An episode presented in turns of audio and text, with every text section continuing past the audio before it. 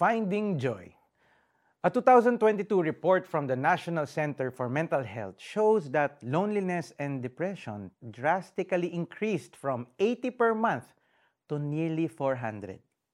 The data also shows that 1 in 10 young Filipino adults has moderate to severe depression.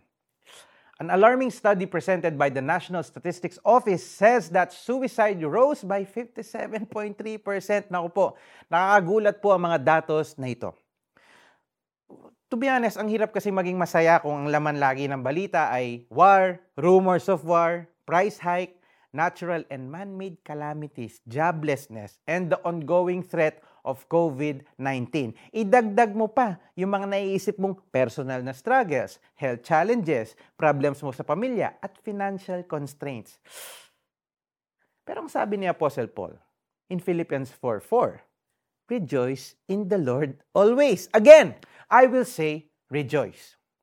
Interestingly, Paul wrote this epistle inside a Roman prison while he was in bad shape, severely beaten, and awaiting trial. Pero, nagawa niya pang mang-encourage sa mga sinusulatan niya na maging masaya. Grabe. Joy is not removing pain, not removing suffering or problems. It is putting our hope and trust in God who can transform our circumstances for our benefit.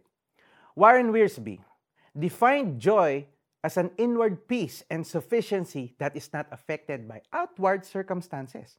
So ang ibig sabihin nito, the true biblical joy comes only from the Lord. It is knowing and trusting Jesus completely regardless of our situations. Now, does that mean just because you pray and surrender your situation up to God, that your suffering will cease or stop in an instant? Alam niyo po, no. Just as good times are fleeting like heavy rain, so too will hard times pass. But we must endure. Just remember, there is glory in our sufferings because we know that suffering produces perseverance, and then perseverance, character. And then, of course, character produces hope. With that being said, chin up.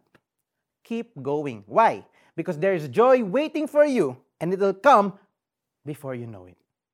Manalangin po tayo. Dear God, minsan magulo at nakakalungkot ang buhay. Pero salamat po dahil nariyan kayo para bigyan ng saya at kulay ang aming mga buhay. Thank you for restoring our joy whenever we come into your presence. In Jesus' name, Amen. Siyempre, application po tayo. Now, identify the things that make you unhappy and depressed. Once you identify them, surrender those thoughts to Jesus and allow Him to fill your hearts with His indescribable joy. Ituturo mo ang landas na patungo sa buhay, sa piling mo'y madarama ang lubos na kagalakan. Ang tulong mo'y nagdudulot ng ligayang walang hanggan. Awit 16.11 True joy is not dependent on our circumstances, but true joy comes only from God. If you've enjoyed listening to this podcast and would like to support the ongoing efforts of this ministry, you can do so by visiting www.cbnasia.org slash give or click the heart icon on the Tanglao app to make a donation. Thank you. This is Jik Arceo saying, Joy comes only from God.